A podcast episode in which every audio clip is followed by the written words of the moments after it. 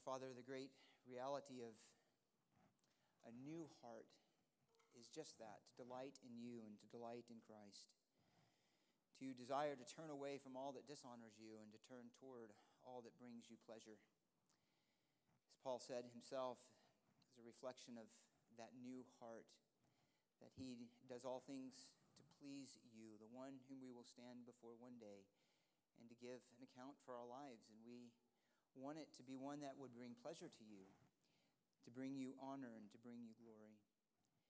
And yet we know that we do this not on our own, that we do it by the ongoing work of the glory and blessing of the new covenant, the indwelling Holy Spirit inside of us, to continually grant us to hear your voice in Scripture and to hear rightly and to desire to follow our good shepherd. So produce this in us, Lord, daily as we spend time with you and use this, our corporate gathering and our together sitting under the ministry of your word, uh, to encourage us yet again to leave this place and to live for our great Savior and our great and glorious God. Be our teacher, Holy Spirit, as we open your word. And we pray this in the matchless name of the Lord Jesus. Amen. Well, go ahead and open up your Bibles to the book of Daniel, Daniel chapter 9, verses uh, 24 through 27. We are going to complete our look at this uh, very significant portion of Scripture uh, this morning. We'll be focusing primarily on verse 27. So, Daniel chapter 9, verse 27. And as we've noted at the beginning of this and throughout, this is God's uh, divine timetable for his plans and his purpose for the nation of Israel. And as we've noted as well, that God's plans and purposes for the nation of Israel coincide with his plans and purposes for the world. So his wrapping up his plans for Israel coincide with his wrapping up his plans for this present age. In other words, it is a significant mm, uh, framework for us to understand the events of history. And certainly that includes what many of us see and have been made aware of even in the last few days that we live in a time, in a time that has been going on now for generations, or at least decades, I mean, uh, where the nation of Israel stands in large part uh, in hostility, or I should say, nation, a large, large part the world stands in hostility to the nation of Israel. She is always fighting for her life. She is always under the threat of those who want to destroy her, and yet she is a nation that stands according to the purposes of God. She stands among the nations, and we'll come back to this later. And it is by understanding or by understanding the revelation of God and his purposes and his covenants and his intentions for the world that we can make sense of events that we see as they're happening around us. Not in all of the details, but at least in the big picture of what God is doing among the nations. And Daniel 9 takes us right into the heart of that. So, what I want to do this morning is read the passage, and then I want to briefly review where we've been and then bring that to a head in his final statement in Daniel 9, chapter 27, of what is sometimes known as the 70th week. So read with me, beginning in Daniel chapter 9, verse 24, and then um, we'll swing back around and look at it more closely. So, verse 24. 70 weeks have been decreed for your people in your holy city to finish the transgression, to make an end of sin, to make atonement for iniquity, to bring in everlasting righteousness, to seal up vision and prophecy, and to anoint the most holy place. So you are to know and to discern from the issuing of a decree to restore and rebuild Jerusalem until Messiah the Prince, there will be seven weeks and 62 weeks. It will be built again with plaza and moat, even in times of distress. Then, after the 62 weeks, the Messiah will be cut off and have nothing. And the people of the prince who is to come will destroy the city and sanctuary, and its end will come with the flood. Even to the end, there will be war, desolations are determined. And he will make a firm covenant with the many for one week. But in the middle of the week, he will put a stop to sacrifice and grain offering, and on the wing of abominations will come one who makes desolate, even until a complete destruction one that is decreed is poured out on the one who makes desolate. And such is the prophecy of the 70 weeks that was given to Daniel by the angel Gabriel. Now, Trish informed me yesterday, or yes, Saturday, that it would be helpful to kind of review with a chart where we've been so far. That sometimes with dates and the different things, it can get a little confusing. So while in my mind it's exceptionally clear, um, it may not always be that way to everyone else. So, what I've done here is uh, put a little chart. Hopefully, you can read that. Just to be a, a brief snapshot of where we've been and how to follow um, this passage here by, given to us uh, by God. So, in verse 24, we noted that verse 24 is the summary of God's, the end of God's plan, the summary of all of what He's doing, the completion of it is are these promises that he will bring about to the nation of Israel. So, to finish the transgression, make an end to sin, make atonement for iniquity, bring in everlasting righteousness, seal up vision and prophecy, and anoint the holy place. This is going to come about at the second coming of Christ when he establishes his kingdom on earth after the completion of the 70 weeks. After the completion of the 70 weeks. Verse 25, he notes the issuing of a decree to rebuild and restore Jerusalem. Seven weeks are set apart, 49 years. We argued that the beginning of that decree, that decree, is the decree of Artaxerxes to Nehemiah in 445 BC. In verse 26, he says after 62 weeks, this is the 62 weeks following that seven year period, which we noted was probably the completion of the work of Nehemiah and the end, and after the last, and the end of the last writing prophet Malachi. And so it was probably the completion of that 49 weeks. And then picking up the next 62 weeks, he says, uh, until the, the Messiah will be cut off, at the end of that 62 weeks, the Messiah will be cut off and have nothing. And again, we argue there that this is the crucifixion of Christ. Uh, we spent some detail on that. The precise time of 483 years, 49 plus 34 prophetic years, 360 days, coincided with this the coming of Christ, his entrance into Jerusalem, and his being cut off where he has nothing. That is, he seemed to have nothing after his death. And then, again in verse 26 in the middle, it says, The people of the prince to come will destroy the city and the sanctuary. This is the destruction of Jerusalem by the Romans in 70 AD. And we spent time on these last two parts last week and went to the Gospel of the Gospels, particularly the Gospel of Luke, chapter 21, where Jesus anticipates this very time. It says, The people of the prince who are to come will destroy the city of the sanctuary, and then even to the end there will be war desolations are determined. And we noted there that this is an undisclosed time period described by Jesus as until the time of the Gentiles are fulfilled. And that's Luke chapter 21, verse 24. Until the time of the Gentiles are fulfilled. So at the end of that period, he marks out a distinct portion of time that is characterized as a time of the Gentiles. And you see there also as a part of that quote.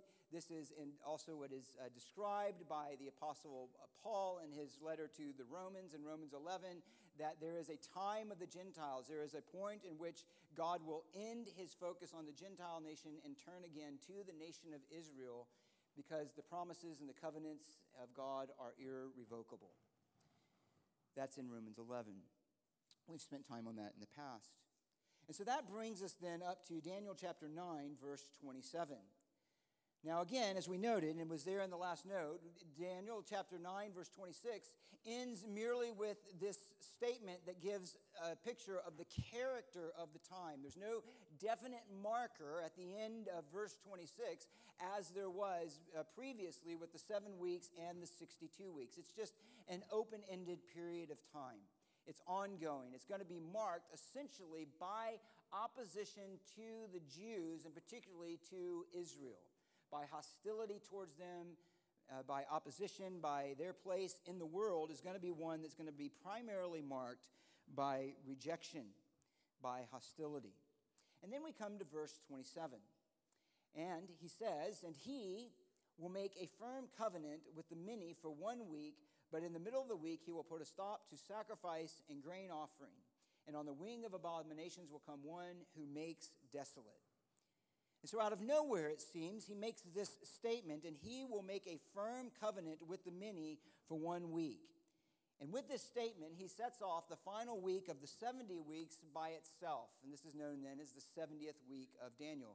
It is a period of seven years, a period of seven years that God has marked off to wrap up his intentions for the nation of Israel, and as I noted, for the world. Now, how are we to understand this? In order to answer this, there are two questions that must uh, that emerge out that we would want to be clear on. The first is this: When do these final events happen? And number two, who is the He? Is it the Messiah, or is it the Prince to come? And are those the same people? Well, we've already begun to address that when we were back in verse 26. But here we need to pick it up again and identify who is the He. And there are, well, we'll come to that. So, first of all, let's address the first question When do these final events happen? When do these final events happen? There is no definite marker in terms of a time period marked out as he did before. Again, when he says the 62 weeks will end, well, the 70, the 69 weeks will begin with the issuing of a decree and end at, with the Messiah being cut off, and then after that will be the destruction of the city. And yet he gives no specific marker here in terms of a, a, time, only to say that one is going to arise and there is going to be a covenant that is made. So, one big point to observe here is that there is an undisclosed period of time before the end of verse 26 and the beginning of verse 27. There is a gap. We go immediately from desolations are determined to one who will make a covenant. He will make a covenant. And it is this covenant that marks off, again, this last seven years of the 70 weeks. It is identifiable by this event, this event of a covenant being made. The second observation here, just briefly, is that this covenant takes place after the crucifixion and after the destruction of Jerusalem. So, whatever is happening, it has to be after those events. This is going to be significant later. It has to be after a period of time where he simply describes it as desolations are determined, and wars will be also a mark of this time. And one third observation, just up front, is that this prophecy is focused on God's will for the nation of Israel.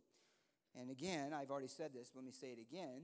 Right now, then, God's attention is not primarily on the nation of Israel. Again, that's the many arguments, but the argument of Paul in Romans chapter 9 through 11, it is a focus on the Gentile nations. It is on the Gentile nations. And yet, here, this event is going to be marked by a focus again on the nation of Israel, which is not in our current and present time. Now, there was no need to mention the extensive gap between verse 26 and verse 27 because that would be unfolded in the course of history and further revelation after the coming of Christ and after the advancement of the gospel and the establishment of the church. So, secondly, then, a question then, is who is the So, when is this time period?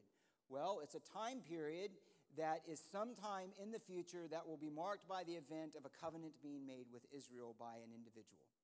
Secondly, then, who is this individual? It says in verse 27 and he will make a firm covenant. Now, some, and we've, for those hopefully can remember this, who we've talked about preterists who believe that all the events of Revelation and others were fulfilled in 70 AD, or amillennialists, many of which who are amillennialists uh, hold then that we're already we're in the millennial that was started at the first coming of christ. And so both of those camps take this to be christ that it's christ here. Christ is making a covenant that somehow this fits into the life of christ and the ministry of christ.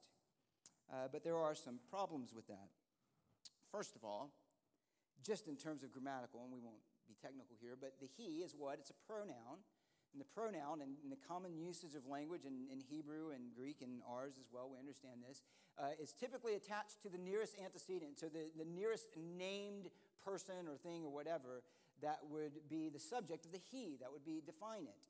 Who is the he here? Well, the nearest antecedent is the prince who is to come. The prince who is to come. So, the identity of the prince who is to come in verse 26 is the he here of verse 27. And notice what, as we did before in verse 26, he doesn't say the prince who is to come will destroy the city. He says the people of the prince who is to come who will destroy the city. And here, then, is the he, the identification of that prince, which clearly cannot be Christ by the mere fact that his people, eh, back in verse 26, are instruments of destruction. Moreover, it requires then that this he be the prince who is to come by the fact that the prince who is to come is left undefined. And he needs some kind of definition. And here, that is provided by the angel Gabriel. Secondly, there is no record of Christ making any such covenant. There's no record of Christ making any such covenant in the Gospels. The only covenant that is mentioned in the ministry of Christ is Luke 22 20, the, the new covenant, and Hebrews 13 20, the eternal covenant by the blood of Christ, which is also a reference to the new covenant. There's no seven year covenant. There's no seven year period that the middle of which Christ is cut off, which is another argument to those who want to identify by Christ, that the grain offerings and the other sacrifices stop because Christ atoned for sin and there was no needed point of that, which makes no, uh, which gives no uh, identification in the Gospels of when that supposed seven year period started and what would be the three and a half years after that. So, in other words, there's no covenant, there's no corresponding covenant or events in the life of Christ that bring any uh, understanding to this. And nothing, again, here about this covenant, as it's described in verse 27, fits the life of Christ. So, in other words, and I'll just say this plainly, that in order to make this Christ or a covenant of Christ, you have to ignore the details in the actual language of the text and impose something else upon it. You have to impose something else upon it that does not come out of the text itself. And certainly, although I'm not going to go through it, that's exactly what happens the, when those statements are defended. So, who is the he? The he here then is the prince who is to come. It is a figure who is to appear on the human stage. And because he's already been identified, or his people have already been identified as those who bring destruction on the city and the sanctuary, and so we noted that is Jerusalem and uh, the city of uh, the temple itself. That's what was destroyed in 70 AD, anticipated again by Christ. Then this, this prince who is to come is one who is in hostility or in opposition to the people of God. To the people of God. That's a defining mark of, of who he is and of his character. He is one who opposes the covenant nation of Israel. Now, because of this, then, it makes the opening statement of verse 27 all the more striking. He who is opposed to the people of God, whose people are marked by the destruction of the city and the sanctuary, is now making a covenant, is now making a covenant with these same people. So, before focusing on the identity of the prince, which is where I want to end, Let's consider first the nature of this firm covenant. The nature of this firm covenant. What is this firm covenant with the many for one week? Well, again, let's begin by making some observations. First of all, it presupposes both the existence of the nation of Israel as a sovereign political entity and the presence of the temple in which to make sacrifices. Now, again, I want you to note the distinction. In verse 26, the city and the sanctuary have been destroyed. At the end of verse 26, after that destruction, there's wars and desolations that are continued. And yet, here in verse 27, we actually have a nation. We actually have sacrifices. We actually have a temple. We actually have a covenant being made with them. This is something that's yet future. This is a reality, just looking at it from the broad picture of world history, that was possible, as you well know, only since 1948, following the atrocities of World War II. Israel was granted her land and sovereignty as a nation. And I would point out that that was the first time that Israel had sovereignty as a nation and not being under the domination of another nation since the exile in 586 BC. First time. And yet in 1948, this was a reality for the nation of Israel. And it's worthy to note that those who take and understand a futuristic nature of Daniel 9 and of Revelation anticipated this more than a century, over a hundred years before it took place. That Israel would be a nation and that these events would come about. So that's the first observation. Second observation is the covenant he will make with the nation of Israel, who is the many here, means that he who is making this covenant is in some position of political prominence that allows him on the world stage to fulfill this important role. He's making a covenant. He's singled out as an individual who's bringing about this very significant event which is identified here as a covenant. Observe as well that this covenant is with the many, that is with Israel, for one week. For one week. Now, this could be saying that it is a covenant that is on its face for one week. In other words, the one making this covenant is saying, I'm making a seven year covenant. It could also be a reference to a covenant for one week simply from the mind from God's perspective. In other words, God knows the amount of time, and so it's a covenant that was made from a human perspective indefinitely, but for God's perspective, it was one that is fits within his final 7 years for the nation of Israel, and he knows in the middle of that it's going to be uh, broken.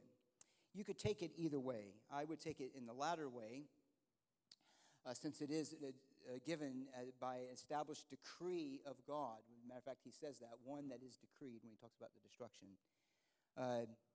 But in either case, it is here identified as a covenant for one week, a covenant for one week, a definite period of time. And it is implicit in this covenant that it is a covenant that will bring about a situation in which Israel will reinstitute or institute sacrifices and grain offerings. Sacrifices and grain offerings. That means then that this firm covenant has something to do with an agreement of peace. And that's also indicated by the conditions in which this covenant, out of which this covenant arises. What are the conditions? Again, desolations are determined hostility and opposition against the Jewish people and the nation of Israel. Now, this comes, this one arises on the world stage who has political prominence, influence, and position, who is making a covenant this covenant is in some measure a covenant of peace with the nation of Israel that will allow them then to reestablish these parts of their worship, their cultic worship, their religious worship. Again, the world scene is that there is hostility against the nation of Israel. However, this scenario, again, is not difficult to imagine. There's been constant hostility toward the nation of Israel since she became a sovereign nation in 1948. We noted this just briefly last week. Jerusalem has been overtaken by the Muslims, it's been the Crusaders, it's been in constant conflict in, her, in Jerusalem itself. And then since 1948, that kind of conflict has only increased and there has been hostility. The Palestinian nations have desired nothing more than to wipe Israel off the face of the map, explicitly so. In fact, this was attempted in 1967 during the Six Day War. And you had the massive nations of Egypt and Jordan, who were far superior in size and numbers, who sought to destroy Israel, an occupier and usurper of their land as they see it. And yet, God preserved the nation in the most amazing way.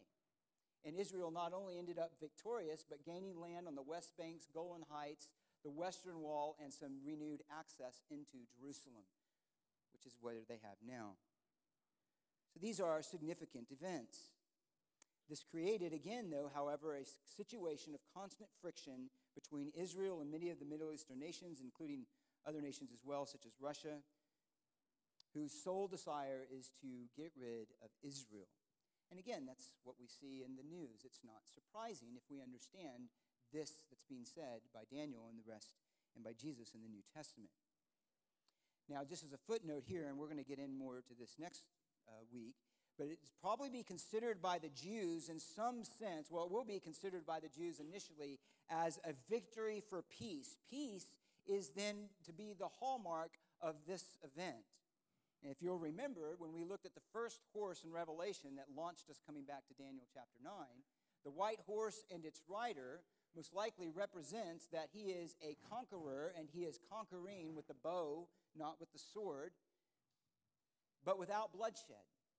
That he is one who is conquering and supposedly gaining this political prestige and power by increasing his authority, but without bloodshed and by brokering peace. It's even possible that this is a part of the initiation, the initial part of what the Jews are anticipating, the present Jews, unbelieving Jews, when as they're still looking for their Messiah, as they still have their messianic anticipations.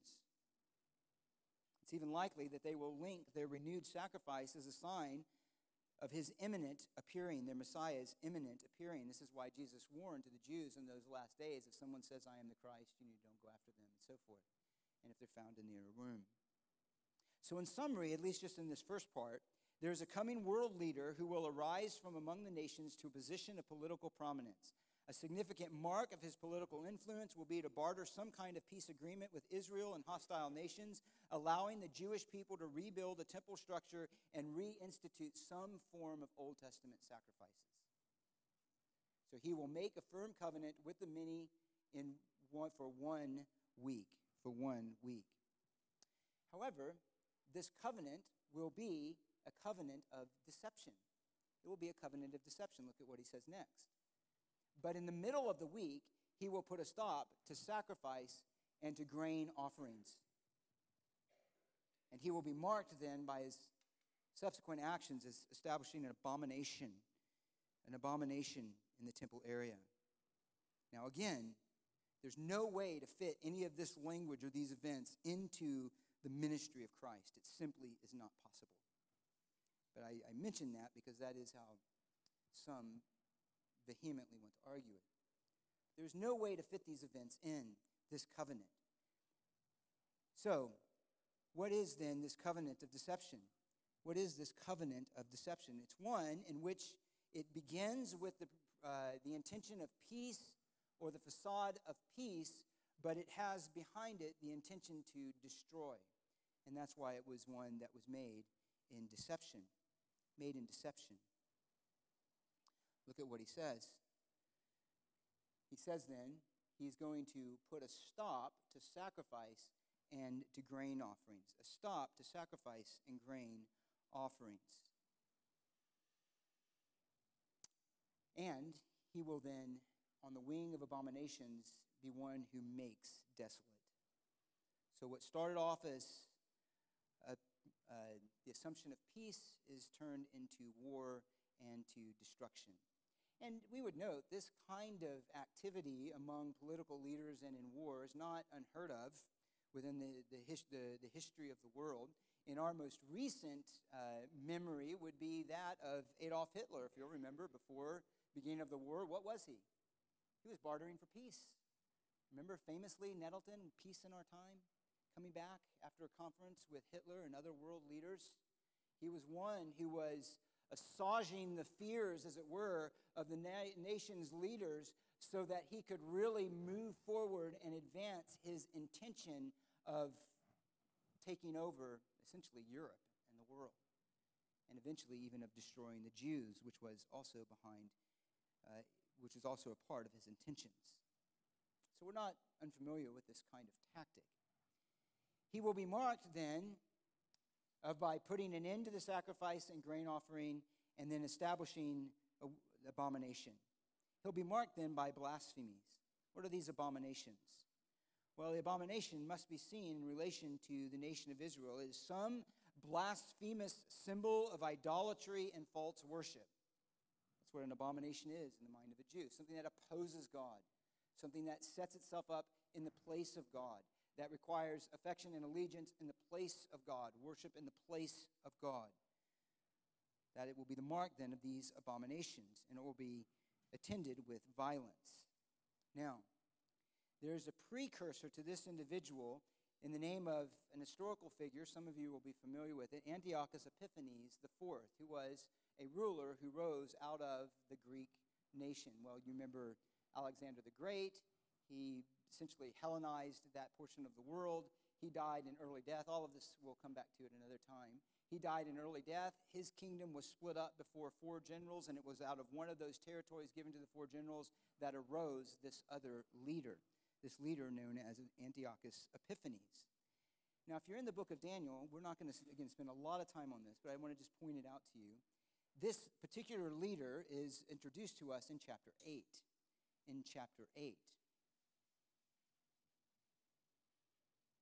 And actually, beginning in chapter 9, it says, Out of one of them, who is the one of them? Well, as I already noted, out of one of them, the four conspicuous horns in verse 8, those were the four generals out of which the, the kingdom essentially of Alexander the Great was divided. And out of one of them, that's the them, came forth a rather small horn which grew exceedingly toward the south, toward the east, and toward the beautiful land that is of Jerusalem.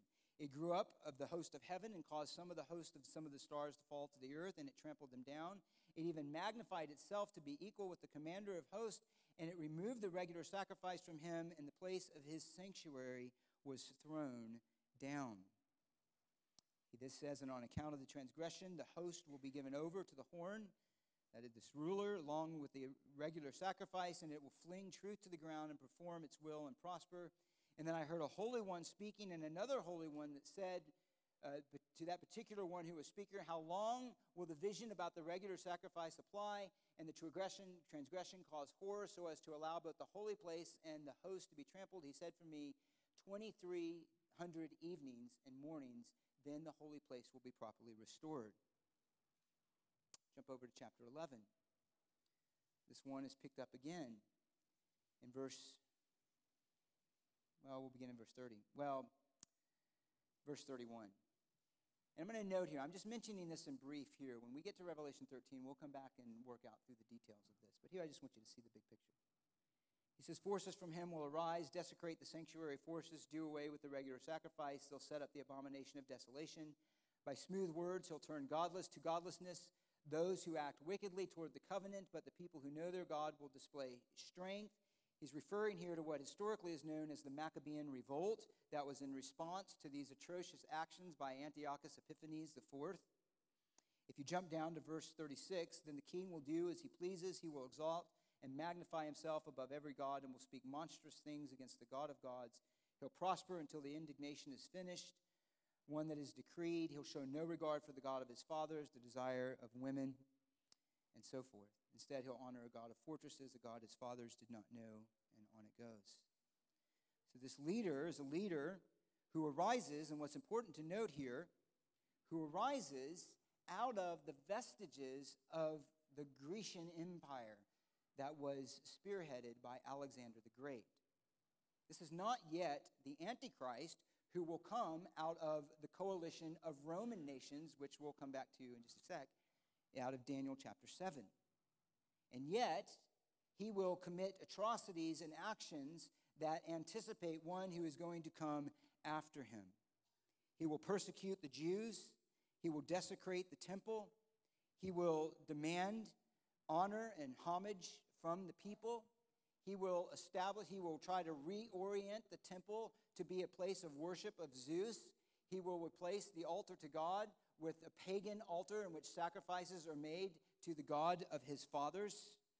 This is all attested to in the, the uh, account of Antiochus Epiphanes.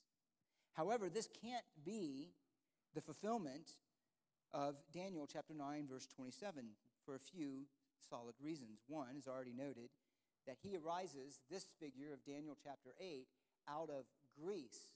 The one who's going to rise, the little horn we're going to mention in a bit, out of Daniel chapter 7, is not out of Greece, but is out of a coalition of 10 nations that are identified with the revived Roman Empire, the 10 toes of the statue that Daniel saw in chapter 2.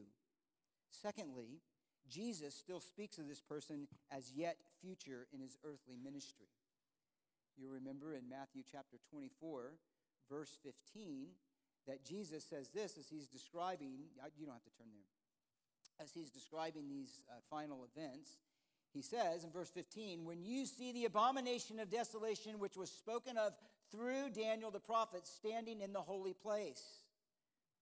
This is long after the events of Antiochus Epiphanes. This figure is still anticipated. So it can't be him. Paul anticipates as well a coming individual associated with apostasy who will set himself up in the temple of God and demand worship in an unprecedented way. In 2 Thessalonians chapter 2, let no one deceive you, for it will not come unless the apostasy comes first. The man of lawlessness is revealed, the son of destruction, who opposes and exalts himself above every so called God or object of worship, so that he takes his seat in the temple of God, displaying himself as being God. And if you're paying attention, then you know that that's precisely what is anticipated of this one who will arise, identified as the beast, in Revelation 13. in which all of the world will be made to worship the image of the beast in Revelation 13, verse 15. So, this individual of 927 is yet to come, though there is a precursor in the person of Antiochus Epiphanes IV. But yet, he wasn't the completion. There's still one to come, and there's still greater destruction and horrors to come. And so he says in verse 27 He's going to make desolate this one. He's going to also be marked by great abominations, blasphemy, false worship. He's going to be marked by violence and turning against the people of God. He's going to make desolate. He's going to bring out and increase destruction, and yet it is a time that has been decreed by God. Again, a destruction, one that has been decreed. Now, then, who is this person? Who is this person? Who is this prince or this ruler? Well, we would know him as the Antichrist. And he was anticipated a bit earlier. Now, if you look just briefly, and again, we're doing a big flyover here to get the big picture. In months down the road, we'll come back in more detail. But I want to just give you the big picture here. Go back, if you're in Daniel, to Daniel chapter 7. Daniel chapter 7. And after he gives an account of these visions of the nations that will arise he mentions at the end of that in verse 8, again, imagery that's picked up in Revelation chapter 13. But here he mentions, while I was contemplating the horns, behold, another horn, a little horn, one came up among them, and three of the first horns were pulled out by the roots before it. Again, this is distinct from the horn in Daniel chapter 8. Were pulled out by the roots before it, and behold, this horn possessed eyes like the eyes of a man, and a mouth uttering great boast. Great boast. In fact, it is this arrogance that is the mark of this particular leader, this arrogance against God. If you look at verse 11, I kept looking because of the sound of the boastful words which the horn was speaking. If you jump down a little later in the chapter to verse 25, he will speak out against the Most High and wear down the saints of the highest one and he'll intend to make alteration in times and in law, and they will be given into his hand for a time and times and half a time. And he'll make alterations in the law and so forth. Time, times, and half a times identifies three and a half years. Three and a half years. Now, what I want you to see here, uh, just as we kind of, again, give the big picture of how precisely the events of this little horn and the identification of this little horn fit with the anticipation of the future ministry and events of the Antichrist that are laid out for us in the New Testament. Now, again, this is going to be a big flyover. First, note this the timing of deception and destruction that will come three and a half years into his rise. That becomes important. He specifically noted in Daniel 9 27 that this week period that is determined is marked by a change in which all of these atrocities will come about three and a half years after the covenant. Now that's significant, and that these atrocities will continue for another three and a half years. Now, why is that important? Because this is precisely what is repeated throughout Daniel and in the Gospels and in Revelation in anticipation of this. So in Daniel chapter 12, verse 9, he says, Go your way, Daniel, for these words are concealed and sealed up till the end time. Many will be purged, purified, wicked will act wickedly, so forth. Verse 11, and the, from the time that the regular sacrifice is abolished and the abomination of desolation is set up, there will be 1,290 days. Three and a half years. Three and a half years, 42 months. We see the same thing we noted in Revelation chapter 11 anticipating this coming one. He says in Revelation chapter 2 Leave out the court which is outside the temple and do not measure it, for it has been given to the nations, and they will tread underfoot the holy city for 42 months, three and a half years. We see the same thing repeated in 12, chapter 6, Revelation 12, 6. The woman fled into the wilderness where she had a place prepared by God so that there she would be nourished for 1,260 days. We see it again in verse 6 of Revelation 13. And he opened up. Uh, he opened up his mouth in verse 5. There was given to him a mouth speaking arrogant words and blasphemies and authority to act for how long? 42 months was given to him, three and a half years. In other words, this is the consistent pattern in anticipation of this future event. Now, who decreed the 42 months? It wasn't the leader himself. He didn't say, I'm only going to do this for 42 months. It was decreed by God. God gave him that authority for 32 months. Why? Because that's what he anticipated here in verse 27. That is the time period that has been decreed for him. So, first thing to notice is that the timing and destruction that comes with this future leader accords with the events of this anticipated uh, person at the end of the age.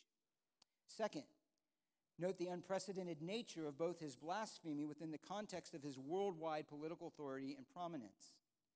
The blasphemy of this one who is to come is not going to be limited to the nation of Israel, but in Revelation chapter 13 is going to impose that worship on the entire world, whom also he will control economically to buy and to sell and so forth. Not merely the nation of Israel, although that is going to be a center part, but it is going to be an influence that he has on the world in cohesion with the other 10 nations. Antiochus Epiphanes never had that. He didn't. He didn't, he didn't compel that upon Egypt. He didn't compel that upon any of the other nations. But this one who is coming will. So he'll be marked by the unprecedented nature and influence of this blasphemy, which will extend to other nations. Thirdly, the completeness of his destruction that corresponds to the return of Christ to establish his kingdom. In each of these cases where this future ruler is identified, the end of his destruction is marked by this event, the coming of Christ to establish his kingdom. Let's look at that pattern. Again, we're going to just do a fly through here. Daniel chapter 7. We have the horn that arises, he speaks out blasphemous words. Then we have this vision of Daniel into the throne room of God, in which there are angels attending God. There's burning fire, he says. It's wheels burning fire in chapter 9, river of fire flowing in chapter 10. And then we are introduced in the midst of the scene again to this one with boastful words who was speaking out against God. And what it says, I kept looking, and the beast was slain, and its body was destroyed and given with burning fire. For the rest of the beasts, their dominion was taken away but an extension of life was granted to them for an appointed period of time. And then we have this great vision of the Son of Man being presented before God, the Ancient of Days, and to him was given a dominion and a glory and a kingdom. And then we get into some more detail at the end. And after he made uh, these changes and the alterations in times in the law, verse 25 of 7, given into his hand for a time and time and half a time. And then there is judgment. His dominion is taken away. He's annihilated and destroyed forever. And then the sovereignty, the dominion, and the greatness of all the kingdoms of the whole heaven will be given to the people of the saints of the highest one. His kingdom will be an everlasting kingdom, and all the dominions will serve and obey him. That's the establishment of the kingdom. That's the coming of Christ. This is, in fact, exactly what was anticipated in the original vision given to Nebuchadnezzar in chapter 2, verse 44. In those days, the kings of the, uh, the God of heaven will set up a kingdom or in those days the kings, the God of heaven will set up a kingdom which will never be destroyed. That kingdom will not be left for another people. It will crush and put an end to all these kingdoms, but it itself will endure. And as much as you saw that a stone was cut out of the mountain without hands, and it crushed the iron, the bronze, the clay, the silver, the gold, the great God who has made known to the king what will take place in the future, so the dream is true and worthy. In other words, this pattern is established in Daniel and it's repeated again throughout the New Testament at the appearing of Christ. Matthew 24, what are going to be the signs of your coming? Well, the war, the death, those kind of false Christ who are rising up. And then in verse 15, in the midst of all this, the abomination of desolations who is established, who will have great deception, his appearing of the destruction that will come with him, he says in verse 21, will be so great that it has not occurred since the beginning of the world until now, or ever will. As great as the destruction of Jerusalem was in 70 AD, it was not the worst that was ever, had ever been or ever was after it. This is a destruction that's coming that is unique. It is alone in its significance. So great, he says in verse 22, is the deception of this time that even the elect in those days would have been deceived if God had not cut those days short. When will it be over? Well, in Matthew 24 and verse 29. But immediately after the tribulation of those days, the sign of the Son of Man will appear, and he's going to come in great glory. The coming of Christ. The coming of Christ. We see the exact same pattern in this mention again in 2 Thessalonians chapter 2. He's going to oppose and exalt himself. He's going to bring out the greatest blasphemies. And then what's going to happen? Verse 8 then that lawless one will be revealed, whom the Lord will slay with the breath of his mouth and bring to an end by the appearance of his coming. Again, he rises, abomination, he's destroyed at the end of the time by the appearing of Christ. We see the exact same thing in the book of Revelation. He's going to arise. In verse the high, the climactic uh, the account of that rise is in Revelation 13 He's allowed to have that reign, as we already noted, for 42 months. And what's going to happen at the end of that reign? Revelation 19. Christ is going to come on the white horse with his saints, and he's going to destroy the beast and the false prophet. And they will be seized and they will be thrown into a lake of fire, which burns with brimstone. What I simply want you to note here is the constant pattern one who is coming, one whose rise will be marked by great destruction against the people of Israel, the height of blasphemy, the uniqueness in its time of horror that is going to come to an end at the end of three and a half years, that will come to an end by the appearing of Christ physically in his glory from heaven to destroy them and to establish a kingdom. Now, that's just the pattern. Everywhere you go, you're going to see that same pattern. After this point, after the completion of this 70th week, at the end of this pattern, will come about then the promises of verse 24. The transgression will be finished, sin will be made an end of. The atonement for iniquity will know its fullest expression. Everlasting righteousness will come in. The presence of Christ will be put an end to any vision and prophecy, and the most holy place will be anointed when Christ comes for a second time. Now, I just want to make mention of this. This is precisely also what is anticipated in the prophets. It's precisely what is anticipated in the prophets. Now, there's many places. Let me just go take you to one. This is what he said, Ezekiel 38. My servant David will be king over them, and they will all have one shepherd. They will walk in my ordinances and keep my statutes. They will live in the land which I gave to Jacob my servant. Your fathers lived on. They will live on it, they and their sons forever. And David my servant will be their prince. I will make a covenant of peace with them, an everlasting covenant with them. I'll place and multiply them, set my sanctuary in their midst forever, and my dwelling place will be with them, and I will be their God, and they will be my people, and the nations will know that I, the Lord, saint who sanctifies Israel, when my sanctuary is in their midst together. This fits precisely with what is anticipated after his return in Revelation and many other places. What's going to happen? He's going to return. He's going to put an end to the deception of Satan. The kingdom of the Antichrist is going to be destroyed. And then he says this And then I saw thrones, and they sat upon them, and judgment was given, and I saw the souls of those who had been beheaded, so forth, came to life and they reigned with Christ for a thousand years. So that's the pattern. That's the consistent pattern in Scripture, and it's laid out in detail here. So, what events then are we waiting for? We're waiting for one to arise on the world scene who will have political prominence and power.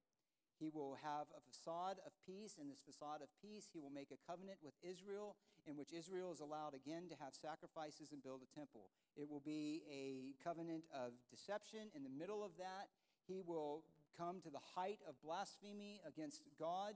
He will demand worship by all of the world. He will desecrate in every way the temple of God. And he will be allowed to continue this for three and a half years, at the end of which Christ will return bodily from heaven in the glory of his Father and all of the holy angels to destroy all that stands in rebellion with him and establish a kingdom that was promised to Israel for 1,000 years. That's how we see it. And that, again, is the consistent pattern. Now, what is the point for us? Well, again, just as we come into the Lord's table here, it's one thing to know that, but what is the point to know that? Well, as with all of God's word and the prophetic word, it is to remind us that God is on his throne. We want to hear that again and again. God has revealed things to us to give us a framework of how to view the world, to have a biblical world view, to understand the world, that is, through Scripture, through what He has revealed, through what He's doing in Christ, what He's doing for His own glory. And so we look, and regardless of the rantings and the blasphemies and the so called or the seeming power of men, it's, it's nothing God will bring all to account. He's in absolute control. And here's the one promise in the midst of all of that that we live in I will build my church, and the gates of Hades will not prevail against it. He's building his church, he is doing his work. Two, Jesus tells us that we are to discern the times, not to be preoccupied with the mysterious and the fantastical, but to discern the times for this so that we would live soberly, realizing that this world is temporary, it's passing away, the glory of the nations is like a fading flower. And to not get lost in those things, but to live in light of the kingdom that is coming and that he is establishing, and to learn and to live for the rewards of that kingdom, not the rewards of this world. And so then, these truths then should shape our affections and our purposes, our goals, our objectives in life to live for things that are eternal. Two, in the words of Paul, always be abounding in the work of the Lord, knowing that your toil is not in vain. And so, with that, let's go to the Lord's table and prepare to remember his death and his resurrection for us, to remember this kingdom that is coming, and to have our hearts encouraged by faith. Let me pray, and as the men come forward, and then they'll pass out the elements. Father, we thank you for your word. There are many things to ponder and to grab our attention, for us to consider and to think about. But Lord, we know that as we do that, we have the assurance that you have revealed yourself to us and your purposes to be understood, not to be confusing, to clarify, not to make foggy. And so we can know that as we come to your word, we have from you the very things you want us to know that, so that we could live wisely and godly in this present age, so that we could live with hope, so that we could live with anticipation and the certainty of being with you, our Lord, again, and how our hearts long for that. Word in your word reminds us and helps us to not be overly discouraged or dismayed when we see the chaos of a world under sin around us and at the same time not to be overly complacent when it seems that all is well. But to remember that you are working out a plan that is going to be completed when you return and only when you return. Keep our hope firmly fixed on this reality and this truth. And even remind and strengthen and encourage our hearts as we consider these truths and the symbols of your table. And to that end, O oh Lord, we pray.